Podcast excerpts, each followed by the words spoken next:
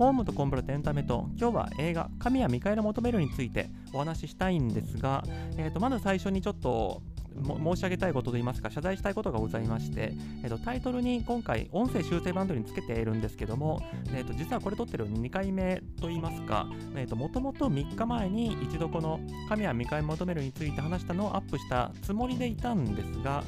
えーと、その内容についてはあの中身が空っぽのファイルのままで上げていたというか、まあ、そもそも録音した時に音が取れてなかったってことでして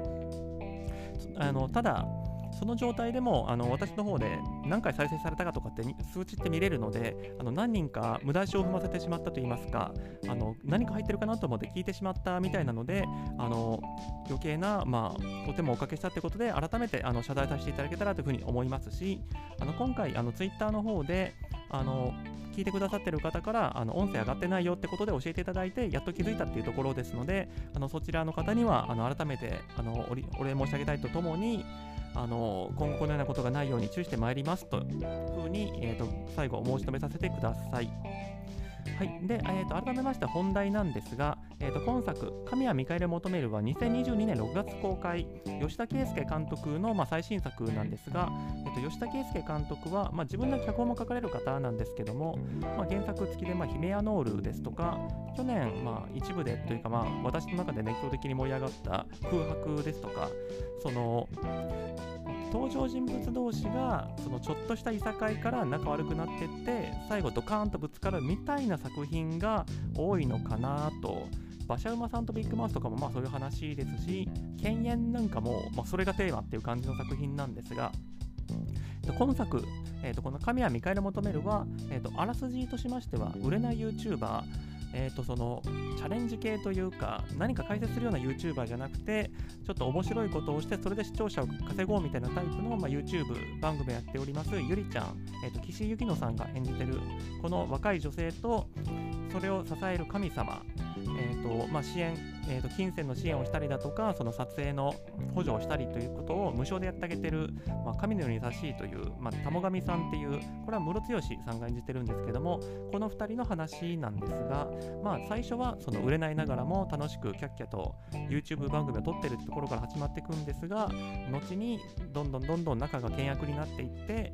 大爆発していくっていう、まあ、その意味ではちょっと先ほど申し上げた犬猿に近い流れの話かなっていうふうに思思うんですけども、えっと、テーマとして取り上げたところとしましては途中この岸由紀乃とムロが、まあ、仲が悪くなった後においてそれまでムロツヨシが散々俺がお前をサポートしてやっただろうとお前を手助けしてやっただろうとそれを恩でで返すのかみたいな感じでもうすごく爆発すると。というかまあそれが映画の半分ぐらい占めてるストーリーって言ってもいいと思うんですけどもまあ、それでタイトルの神は見返りを求めるっていうふうにがついてるところなんですが、それに対してあのこのゆりちゃん岸由紀乃の方はあのいらないって言ったでしょあなた全員でやってるって言ったのに返せっていうなんておかしくないみたいなことを言ってくるんですけどもまあこの辺りちょっと生活小百科的なところ、まあ、生活小百科っても終わったんでしたっけ、まあ、とにかくその典型的な法律論みたいな感じではあるんですけどもこのムロツヨシの請求ってあの法律的にどういう形で成立させられるのか法的にどういう構成があるのかっていうのがまず前編としまして次に、まあ法的に請求できるできないともかくその企業においてこういう争いが起きた、まあ、YouTuber なんで企業じゃないんですけどももし企業でそういうお金取る取らないとか話が起きた場合どういう選択取るんだろうなってことを、まあ、私なりに考えた自分の経験から考えたっていうところを第2部として、えー、と今回この2部構成でお話したいなというふうに思っております。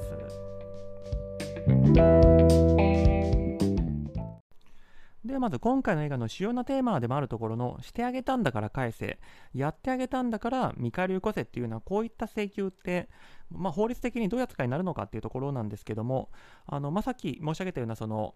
生活消費化的な、まあ、古典的な法律論点だと思うんですよね。よくなんかツイッターとかでも上がってくるじゃないですか。カップルが、まあ、昔仲良かったんだけど別れた後にそれまで使ったデート代改正だとかあのプレゼント送ったのを換金して改正だとか、まあ、そういった請求するんですけども払わないといけないんでしょうか返さないといけないんでしょうかみたいな、まあ、こういったところなんです話なんですけど今作の映画の中で何が出てきたかっていうと,、えー、とこのゆりちゃん岸由紀乃さんはまああのテレフォンアポインターみたいなバイトをしてるみたいなので、まあ、多分 YouTube って言っても本当に趣味の延長でやってるような感じで、そういった撮影ですとか、えー、とロケハンだとか、まあ、そういった知識ってない人っていう設定のようなんですけども、これに対して、えー、と玉上さん、室剛は、イベント会社の社員っていう設定なので、まあ、いろんなノウハウ、知識を持ってるわけですね。でそういうところを生かして、えー、と室剛がどこで撮影したらいいかっていうのを調べてあげて、車出して連れてってあげて、えー、と備品というか撮影小道具みたいなやつも、あのこんなんえーと、会社の倉庫にあったからみたいに持ってきてあげるんですけども、これはただ後々分かるように、いくつかはどうも自腹で買っていたようだと。あと、あの作中、このゆりちゃんがまあちょっと、えー、と1人でまあ変な撮影をしてしまったせいで、まあ、他の人に迷惑をかけてしまうと。その時に、この室剛はその迷惑かけた店に謝罪しに行って、で最終的にはどうもあの示談金まで代わりに払ってあげてたみたいであると。で、こういったやり取りがあったのに、まあ、最終的にこの、えーと、ゆりちゃん、岸由紀乃は、あの結構 YouTuber として人気になってきたら、この室剛みたいな素人が周りに立っていいことにならないってことで切り捨てていく方向になっていく。それで室剛が激怒するっていう流れなんですけども、まあここで室剛が言うことが、まあ本当吉田圭佑的な流れで最高っちゃ最高なんですけど、してあげた分を返せと。これに対して岸由紀乃は、あの一度この YouTube でせあの収益が出た時に室剛にお金払おうとしたんですけども、まあ、この時まだ関係が良かったので、ただこれに対して室剛は、いや、これは君が稼いだお金だから俺はいらないよと、あの君の自由にしたらいいよっていうふうに言ってたので、あの金はいらないって言ってたじゃないですかみたいに岸由紀乃は言うんですけども、室剛は金じゃないんだと、こんだけやってあげたことに対して誠意ってもんがあるだろうみたいな、なんか金が欲しいんじゃない誠意だっていうのは、なんか昔はその、恐喝にならないように違法にならないために言う言い分みたいな感じだったのになんかあまりにもそっちの言い方が一般化してしまったせいでむしろあの誠意をよこせっていうのはヤクザの言い分として認知されてんじゃないかっていう、まあ、ちょっと変な流れのフレーズではあるんですがただ今回のムロツヨシの誠意をよこせはこれはまヤクザのフレーズに近い使い方ですよね。その最終的に何を出せって言ってるのかがその岸井ゆきのとして見えないので怖いっていう、まあ、そういったところを示すシーンだと思うんですが、まあ、実際どうなんでしょうね。あの謝罪しろ、でも謝罪しろも変なんですよね、別に謝らなきゃいけない、まあ、ムロツヨシとしてはあのいきなり岸由紀乃に捨てられた、それに対して謝罪しろという気持ちがあったのかもしれないですし、あの今でこの玉上さん、ムロツヨシさんに大変お世話になりましたっていうのを番組の中で示して、そういうその、まあ、文字通り誠意というか、謝意を示めてほしかったっていうのもあるのかもしれないですし、まあでも映画見てる人の半分ぐらいはいや本当はムロツヨシはこの岸由紀のゆりちゃんと付き合いたかったんでしょうと。それが途中からあの違う変な YouTuber のことをつるみ始めて相手にされなくなったからそれ逆恨みしてるんでしょうってふうに思ってると思うんですけども、まあ、そうかもしれないので誠意だなんだって言ってるのもそれはただの言い訳であの俺とよりを戻してくれって言ってるまあそういう可能性ももちろんあるとは思うんですよね。なので、えーと、今度えーと、金じゃなくてセイダーみたいなやつを結局どういうふうに解決するのかっていうのはそれはいろんな解決の方があると思うんですけどもただまあ法律やってる私の目から見てもいや金しかないでしょうとは思うんですよね。いやもちろんそのホリエモン的な世の中全部金やで金みたいなホリエモンは関西弁じゃないですけど、まあ、そういう意味で言ってるんじゃなくてあの最終的に謝罪だとかあの感謝の気持ちが欲しいって言っても結局金を絡ますしかない。現実はそうだって私は思っていてあの、まあ、感謝だとか謝罪だとかそういうのって関係が良かったら別にその室剛が生きりたって言わなくたってとっくにくれてるもんじゃないですか。もう生きり立つような事態になってる時点でなんかおかしいわけですよね。何かコミュニケーションがうまくいってないと。そうなった状態で、その外からの圧力なしに、このゆりちゃんが、あ、確かにムロさんが怒るのも当然ですね、ごめんなさいって言うはずもないし、だってまあそれ言ってたら多分映画が40分ぐらいで終わっちゃうので、ですし、その、感謝の気持ちをちゃんと言える人だったらそこまでほじれないっていうところもなってくると外圧をかける必要があると。この時にまあ室剛としては例えばこのゆりちゃんと仲良くしてる別のまあ有力な YouTuber に対してあいつひどいんですよとちょっとあなたから言ってくれませんか？みたいな絡め手を取ることもできるかもしれないですけど、まあ、今回のパターンで言うと別に室剛はそっちの YouTuber 界隈とは全然つながりがないのであの会社の中とかだったらあの仲いい同僚からのプレッシャーかけてもらうとかその同じ会社だったらその上司に言ってちょっと一言言ってもらうとかそういった手も使えるかもしれないですけど今回の映画のシチュエーションだとムロツヨシはそれは言えないと。となってくるとやっぱ金なんですよ。あの損害賠償請求というか、まあ、費用返還請求ができると、そういったシチュエーションまで作っといて、でも、あの俺は金取る気ないんだと。それを免除してやる金は取らないから代わりに謝罪しろ代わりにあのちゃんとありがとうって言えとかそういうふうに持っていくことはできると思うんですけどもあの何にもなしに謝罪だみたいなふうに言ったところでそれは岸由紀乃や岸由紀乃の言い分があるんでそれは通らない話ですからその圧力かける1方向として1回金を絡ますっていうのはまあ、せざるを得ないのかなと、まあ、今回、室津市はその辺もそもそも全然岸由紀に相手にされてないんで、あの金を介在させてみたいな、そういうあの小細工の論法みたいなやつも、まあ、出てこないかもしれないですけども、まあ、そっちから持っていくっていうのがあの王道だと思うんですよね。で、えーと、仮に、まあ、そういった費用請求、金を払えという請求をする場合、法律的にはどういう請求方法が立つのかっていうと、まあ、不当利得と事務管理と教育費の分担請求かなというふうに私なりに考えているんですけど、えー、と一応なんか前回別のところでもちょっと申し上げたふうに思うんですけども法律上の請求っていうのは、まあ、ある種そのへりくつの世界なんでどうとでも出せるわけですね。多分不法行為だろうが何だろうがあのそういう形で今回の事件をその請求の形に論理づけることは多分できるんですよ。ただあの一つの事実に対して複数の法律上の請求を作ることはできるんだけども、まあ、どんだけ説得力があるかっていう話ですね。あのまあ、法律の専門家である私が来ないのもなんなんですけど、所詮はあの言ったもん勝ちとかへりくつの世界なんで、あの全然成り立たないようなやつでも、一応、それらしい見た目にへりくつこねることはできるんですけど、今回最終的に裁判とかで認められるレベルで説得力を持たせられるかっていうと、まあ、裁判では最終的には勝てないんじゃないかって私は思ってるんですけども、なんとか請求として形を作るとしたら今の3つだろうと。いうことで、まず不当利得ってことなんですけども、えっと、不当利得、まあもちろん法学部とか出られてる方は不当利得って何なのかってよくよくご存知だと思うんですけども、えっと、さっと流しますと、えっと、不当利得ってのは法律上の原因がないのに利得利得を得ている、利益を持っている状態ということで、うんとここの間ニュースでも扱った誤送金、えっ、ー、と、なんか、山口県かどっかの人が、えっ、ー、と、補助金を間違って受け取ったんだけども返さなかったみたいな事件があったじゃないですか。えっと、間違ってお金を振り込まれたのに返さないみたいな状態がまさに不当利得なんですけども、えっと、間違って振り込まれたってことはその振り込まれたお金を持っている法律上の理由ってないわけじゃないですか。それに対それを返せっていうその社会的にはお前に渡したんじゃないんだから返せよっていうのは当たり前の話だと思うんですけどもそれを法律の言葉で言うと不当利得ってことですね。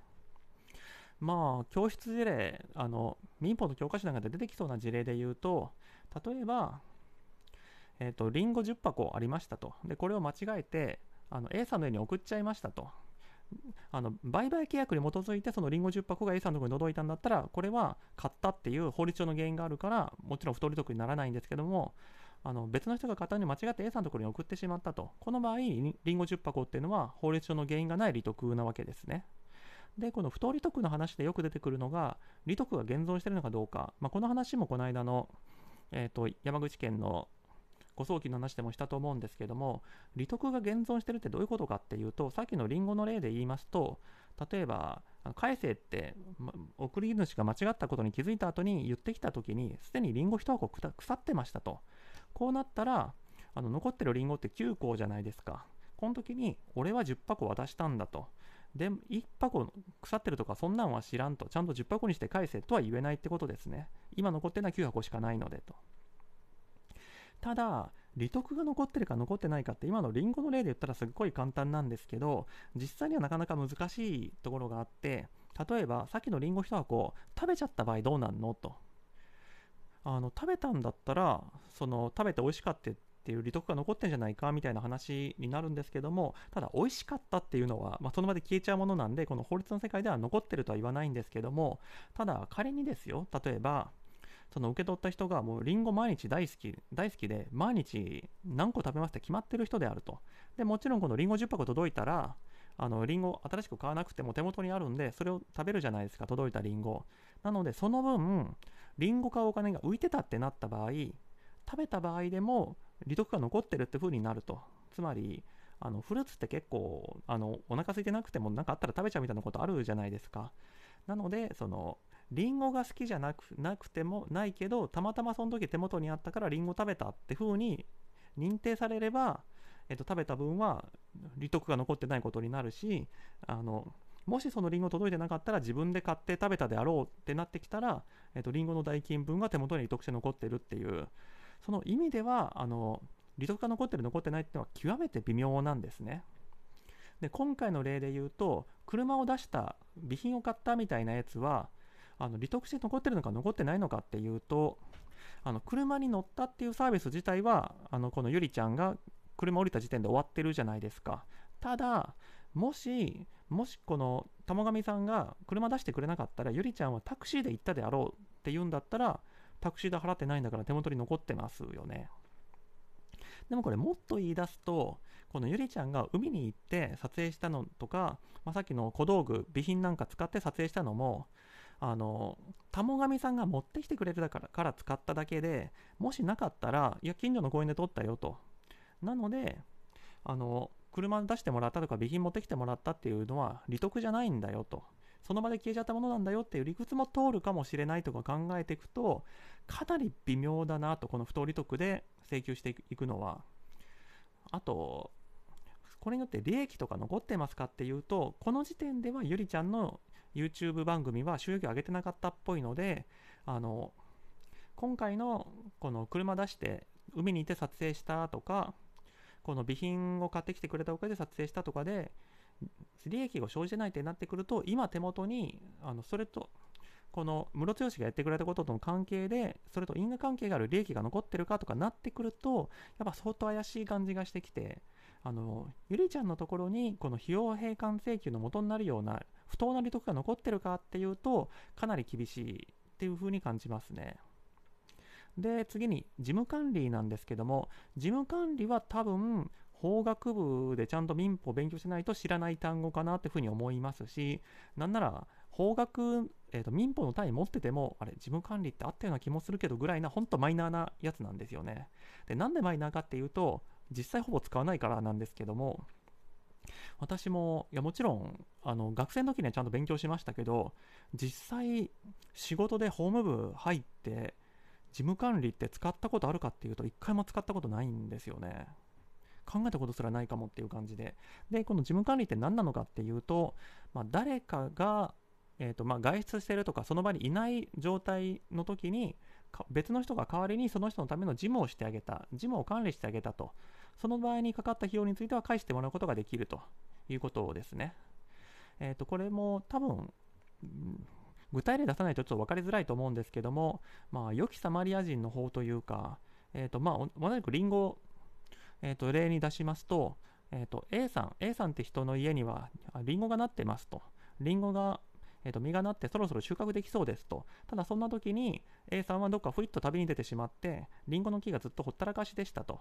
で、それを見てた隣の家の B さんが、おいおい A さんいつ戻ってくるんだよと。このままほっといたら、リンゴ腐っちゃうぞと。収穫期逃しちゃうぞってなった時に、あの B さんがよっこらしょっと A さんの庭に入ってきて、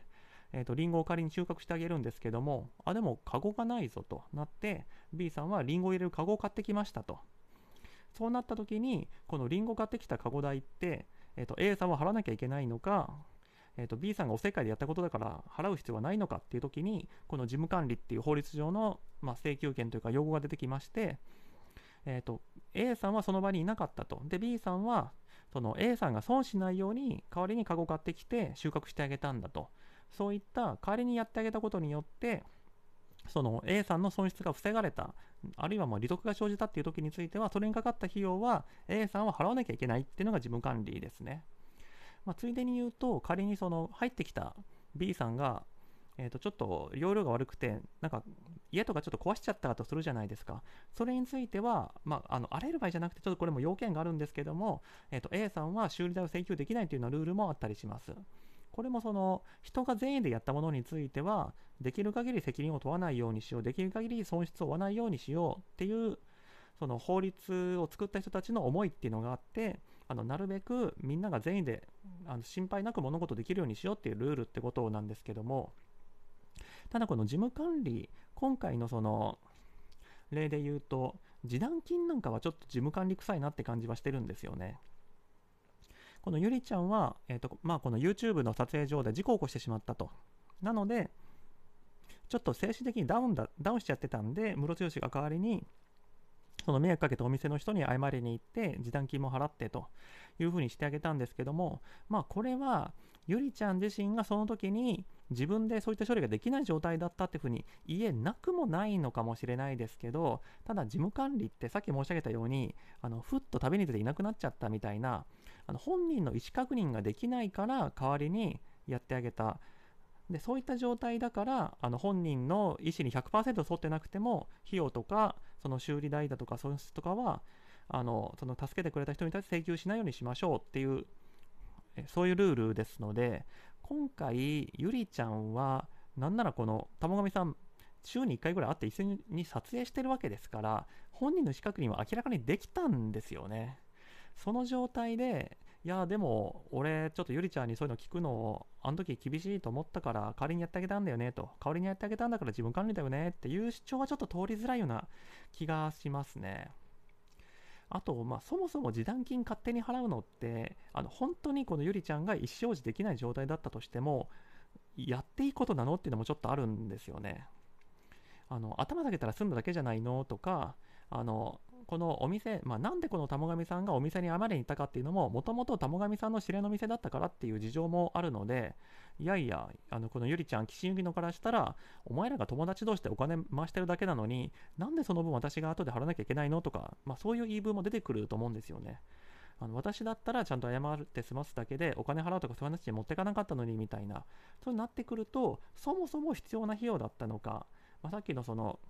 損害賠償分も払わなきゃいけないって言いましたけども損害なのかみたいな話ですね。室剛が勝手にあの自分の気持ちが悪いからそのお店の対象に払っただけで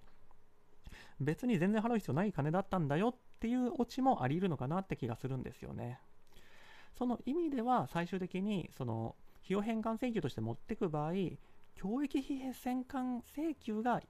えっと、勝てる勝てないはともかく、てかまあ勝てる勝てないの話すると多分勝てないだろうって私は最初に言っちゃったんですけど、実態としては一番近いのかなと。つまりその法律上の構成っていろいろできるんですけど、その法律が想定している典型的な場面って、まあ、それぞれあるわけですよ。さっきのあの旅に出てる間あの家のものがぐちゃぐちゃになりそうだみたいな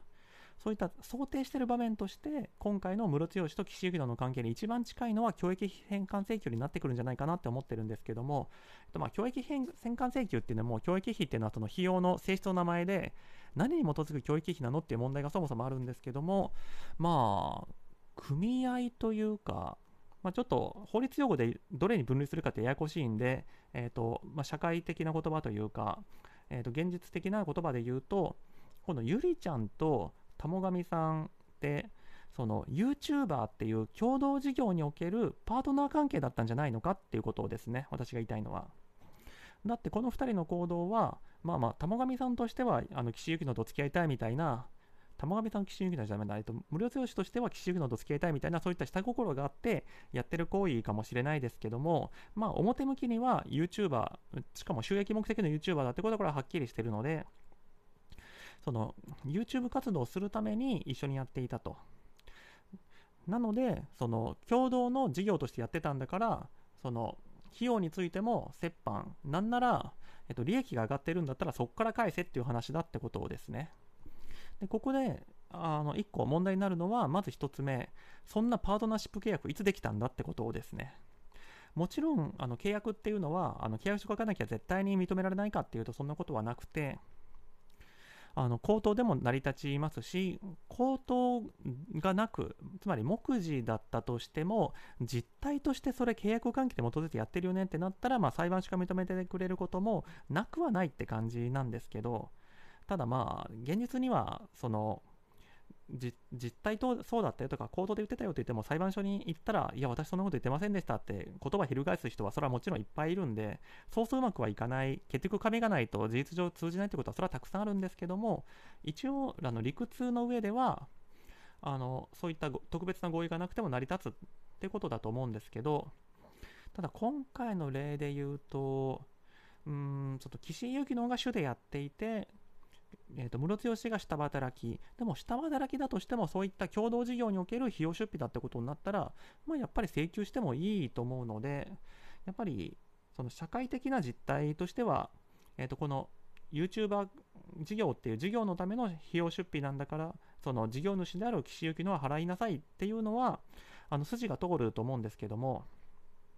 ただここで、あの岸行きのからの反論としては、えーと、利益の分配を求めないってあなたこの間言いましたよねと。つまりその時にお金返せっていう権利を放棄してますよねと。それを後から言ってくれたらどうなんですかと。これはなんか一見強力な議論な気がするんですけどもあのただまあ室強にやっぱりこの点で弁護士がついてたらちょっと違ったんじゃないかって思うんですけどこれは論破できると私は思ってるんです、えっと、どういうことかって言いますと利益の分配を求めないのと費用分担しないのは別の話でしょってことです。つまりあの商売やってる方からしたらあの常識だと思うんですけども、まああのまあ、ずっとリンゴの例だったんで改めてリンゴの例で話しますと、まあ、リンゴ1000円分買ってくるとするじゃないですか。でそれを、えーと、ゆりちゃん岸由紀乃さんが2000円で売ることに成功しましたと。となってくると1000円の儲けが出ると。リンゴ1000円で仕入れてきて2000円で売れたんでと。で利益の分配っていうのはその利益1000円の500円500円で室強しと岸由紀乃で分配しますかっていう話であってあのあなたはその500円にいらないって言ったんだからっていう理由でそもそもあの仕入れてきたリンゴ代を室強が払ってたんだったらそれも私払わないよっていうのはそれはさすがにおかしいでしょうと。あのトントンにすらしないのはおかしいって話ですしあの実際このゆりちゃんが払いますよって言った時の話もこれはやっぱ利益の話だと思うんですよね。あくまでその収益は分配した上であじゃないや、えっ、ー、と、費用生産はした上で、そこから上がってきた利益をどう分けるかっていうのは、あの、岸行きのさんに任せますよっていうのはあったとしても、その、費用についても全部持てっていうのは、それは全然違う話だと思うので、ここつけば、室強としても結構言えたんじゃないかなっていうふうに感じるんですけども、ただまあ、もう一個厳しい点があるとしたら、連続性があるのかってところはちょっとあると思うんですよね。つまり、岸井ゆきのと室剛がやっていた時っていうのは、まあ、はっきり言って赤字の YouTube 活動だったと思うんですよね。それを、その後で儲けが出たからっていう時に、あの、とっくにプロジェクトから抜けていた、あの、室剛において、その後お金ができたからってそこにたかりに来るように、過去の分払えよみたいに持っていけるかとかなってくると、まあ、結構微妙な感じがするんですよね。まあもちろんえー、と本当にその共同組合的な関係になっていたらあのいつの時点だろうと最終的に岸由紀乃が返せって話になるんですけどただ例えばその岸由紀乃と室津氏のこの2人の YouTube 関係で途中で終わってたと結局このゆりちゃんが売れることなく終わってた場合、えー、と2人の共同事業だった場合はその赤字のえー、と費用、えー、と赤字になっちゃったマイナスって2人で分担するわけじゃないですか。それを後になってゆりちゃん儲かったんだから全部持ってくれよってふうに言い出すそれはもうムロツヨシの努力とは関係ないところで儲かったのに後でそんなこと言い出すっていうのはフェアじゃないみたいな言い方は可能だと思うんですよね。まあ、この辺りはどっちかっていうと講談の、えっと、実際に企業で起きた場合どういうふうにするんですかってところに結びついていくところだと思いますので、えっと、ここでちょっと切ります。これまでお話してきたことを簡単にまとめますと、法律上の請求として認められるかっていうと、結構厳しいんじゃないかというふうに思っているわけです。あの何回かお話ししました通り、まあ、法律上の請求っていうのは、まあ、いわば言葉遊びなんで、請求権が立ちます、請求権、法律的に成り立ちますっていうのは簡単なんですよ。裁判を起こすのも起こそうと思ったら起こせるんですよ。ただ、相手方がそれに納得して払ってくれるかとか、あの裁判所に持ってた時に裁判官が認めてくれるかっていうと、それまで別の話で、その勝ち目があるかないかで言うと、これ結構厳しいんじゃないかというふうに思ってるわけです。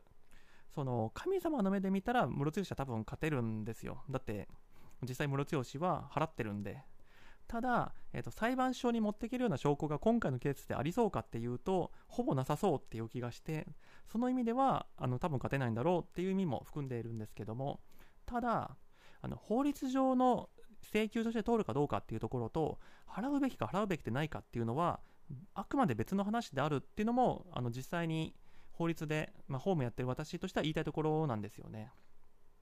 今回って、まあ、かなりギガ化されてる、これも後ほど感想のところで述べますけども、あの YouTuber ってこんな行儀悪いやつらなんだぜ、イエーイみたいな感じがちょっとするんで、あのどこまで YouTuber の人たちってリアルにこういった問題に対処するのかっていうのはこの映画からだと何とも言えないなと思ってるんですけどなんか見てて大人がいない世界だなってのちょっと感じたんですよね。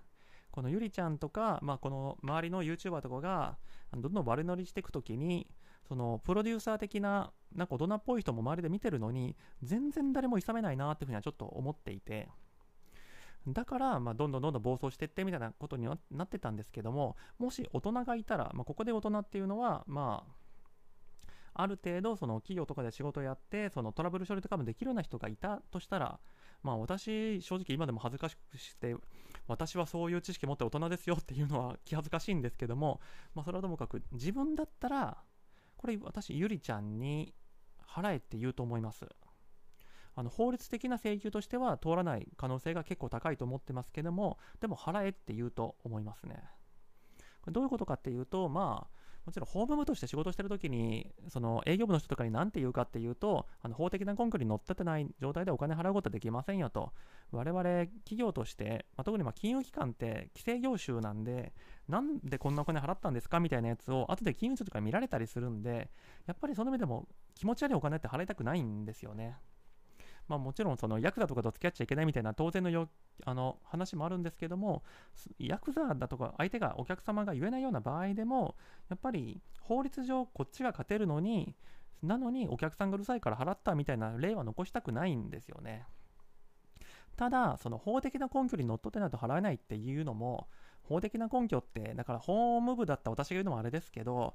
いかようにも名前つけれるんですよ。あの全然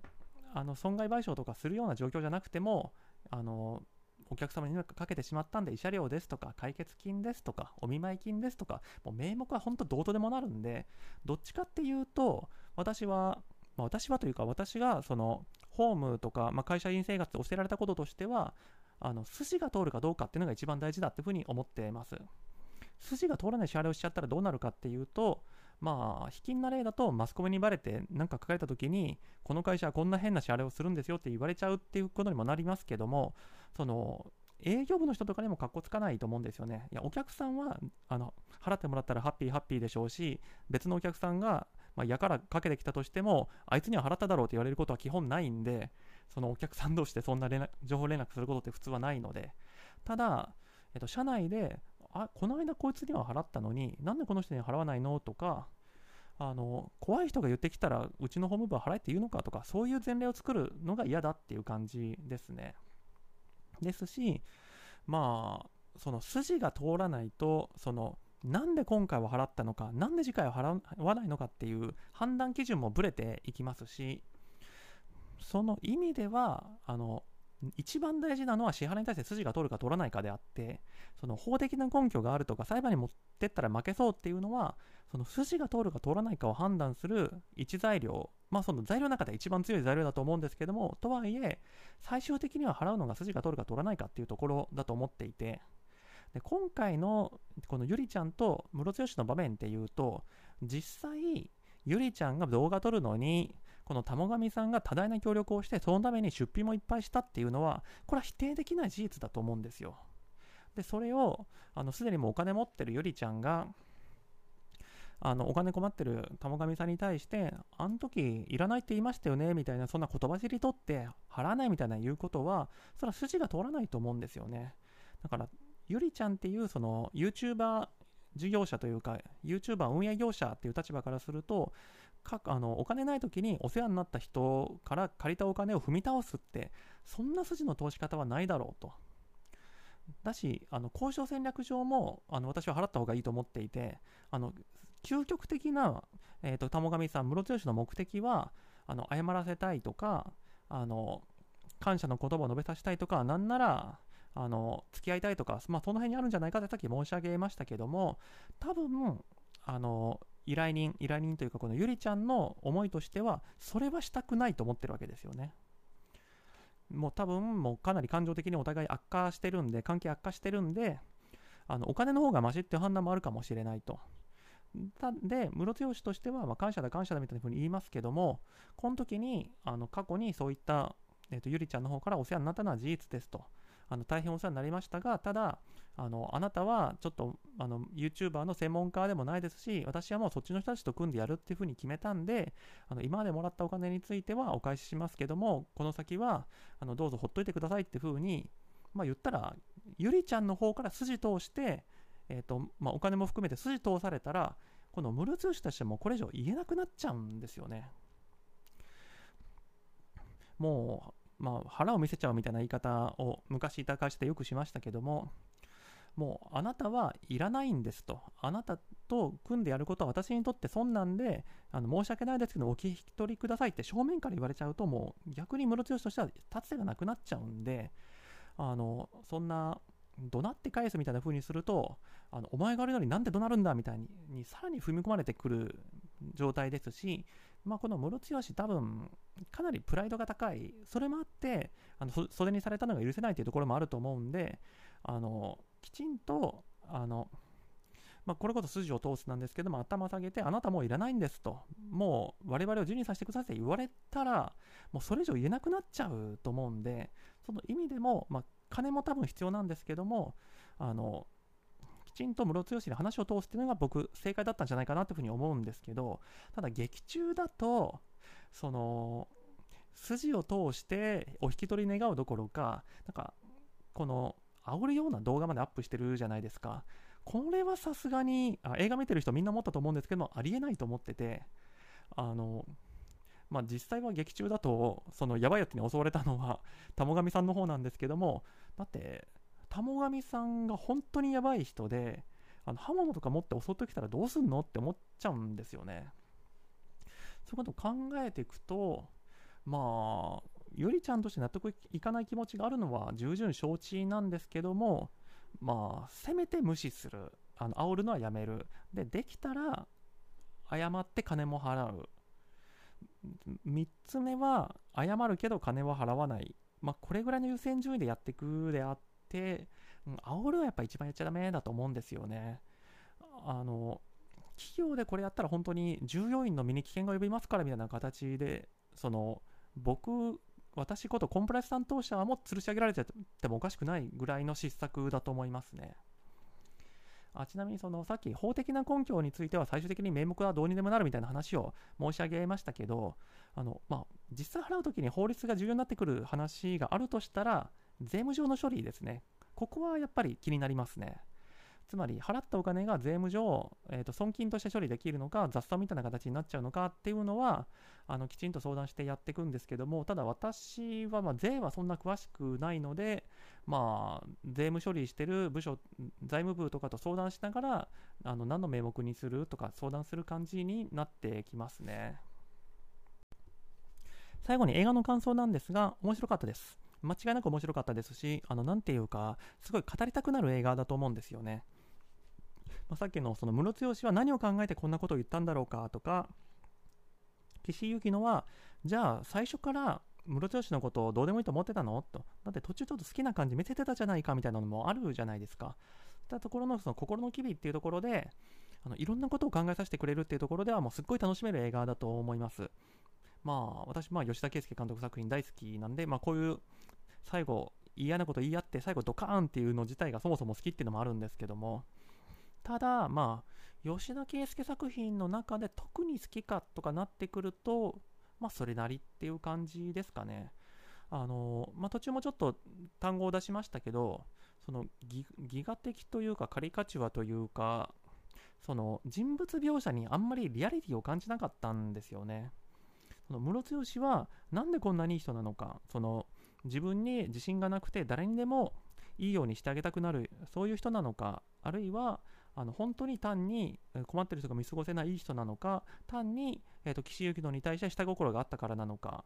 あでもまあ、後半に対してお金貸してるみたいなやつもあったんで、まあ、頼まれたら断れない気が弱い人なのかみたいな、まあ、いろんな見方があると思うんですけども、そこの背景がよく見えないですとか、この岸由紀乃は岸由紀乃で、あの最初すごく腰が低くていい子だったのに、売れ出したら悪いやつになっていく。ただこれも、あ最初は単にその力がないからあの周りに媚びへつらってただけでもともとそういう高慢な人物だったのかあるいはあのお金を得たことによって変わってしまったからなのかみたいなのが何ていうか最終的にムロツヨシと岸井ゆきのの対決に持っていくためっていうプロット上を性格が引っ張られてるように見えてそのこういう性格の人たちがこういう立場に置かれたらこういう風に変わってっちゃうよねじゃなくてなんか筋書きありきで人が動いてる風に見えちゃった。あのこれはもう人の感想なんでそういう風に見えちゃ私は見えちゃったんですっていうだけではあるんですけどもその意味ではあんまり入り込めなかったなっていうところはあります。一方でそのリアリティって点ですっごいいいなと思ったのは、まあ、私はその金融機関の人なんであのお金にすごく興味があるわけですけどもそのやっぱお金の大切さが分かる話だと思うんですよね。なんで室強はずっといい人でいられたのか、玉神さんは神様と言われるほどいい人だったのかっていうと、これもどう考えてもお金があるからですよ。あの人数合わせに合コンに来てくれてありがとうっていうのも飲み代が気にならないからですしあの頼まれたらお金貸してくれるっていうのも貸す金があるからですし費用立て替えといていいよいいよっていうのもそんだけの金があるからですよ。で実際あの室強がブチ切れたところってあの岸井ゆきとに何かされたのがきっかけかっていうと金がなくなったからですよね。やっぱ金っていうのはその心の防御膜というか最終的に自分を守ってくれるものなんでそれが取り去られたことによってあの隠してた怒りが前に出てきたとかそういうところでその意味ではあのお金の大切さを教えてくれる映画だっていうふうには思うんですよね。はい。であとなんとなく本当にどうでもいい話としては、まあ、今回、まあ、すっごい嫌なやつまあライムスターの歌丸さんなんかも最低で最高だっていう風に言いますけども、でも最高っていうか本当に嫌なやつだなって思った、えっと、若葉達也さん演じるこの後輩、こいつもこんなやついるっていう気がして、えっ、と、一応補足しますと、この若葉達也さんは、えっ、と、この室強とも岸由紀のともどっちも仲がいいみたいな設定になってるんですけども室強の頃に言ったら岸由紀のがあの室強さんのこと玉上さんのこと悪口言ってましたよって言うしあのゆりちゃんのとこに行ったら玉上さんがお前のことをバカだって言ってましたよみたいな逆のことを言って回る本当嫌なやつなんですね。で最終的に2人から詰められた時も「え俺そんなこと言ってないですよ」と。2人に対していつもサポートしてたじゃないですかみたいなことを真顔で言うんですね。でもちろんそういう日よ緑というかこっちにもいいかあっちにもいいかってするやつがいるのはそれは分かってますけどこんな極端なやついるかっていう気がして。だってあの言ってもない悪口を伝えに行ってそのいや俺そんな言ってないですよってなんか単に風見鶏とか性格悪いやつっていうかなんかサイコパスの域だと思ったんですよね。その意味でまあ中にはいるんでしょうけどあんまりいないぐらい嫌なやつであんまりその入り込めなかったのは若葉達也のキャラクターっていうのもありますね。でついでになんとなく思ったのは、そういえば若葉達也と岸由紀乃って映画で共演してたよなみたいに思い出したときに、はっと出演者調べて気づいたんですけど、私、岸由紀乃さんと古川琴音さん、完全に同じ人だと思ってました。えっと、古川琴音さんと若葉達也さんは、えっと、街の上でっていう映画で共演していて、あの、これも最初冒頭を撮るときに、あの岸由紀乃さんと若田達也さん、えっと、街の上で主演していた人ですねみたいな風に言いかけたんですけども、あ、出てない、出てないってまあ、岸由紀乃さんは、あの、愛がなんだで、一応、あの、若葉達也さんの共演はしてるので、共演してたは嘘じゃないんですけども、あの、岸由紀乃さん、最近、そういえば、偶然と想像も出てたし、最近めっちゃ売れてる女優さんだなと思ったら、あ、あれも古川琴音だみたいな、似てると思うんですけど、違いますかね？ちなみに自分の中では似てないのは分かってるんだけど、ずっとイメージとしてかなり混同していた、えーと、室強さんと阿部サダヲさんは、これはもう完全に区別できます。区別できてなかったのお前だけだよと言われちゃうかもしれないですけども、もう5年前ぐらいから完全に区別できます。うん。はい。というわけで、今回、まあ、1回目に喋った内容から、なぜか時間が倍ぐらいになってるんで、うーん、まあ、2回目になって内容が整理されると思いきやむしろ伸びるっていうちょっと変な感じではあるんですがうーんまあまあちょっとテンションも上がって喋れたんで、1回目より良くなったんじゃないかって個人的には思ってるんですけども、まあ、あの改めてあの今後こういうことないように注意してまいりますので、皆様今後ともどうぞよろしくお願いします。ご清聴ありがとうございました。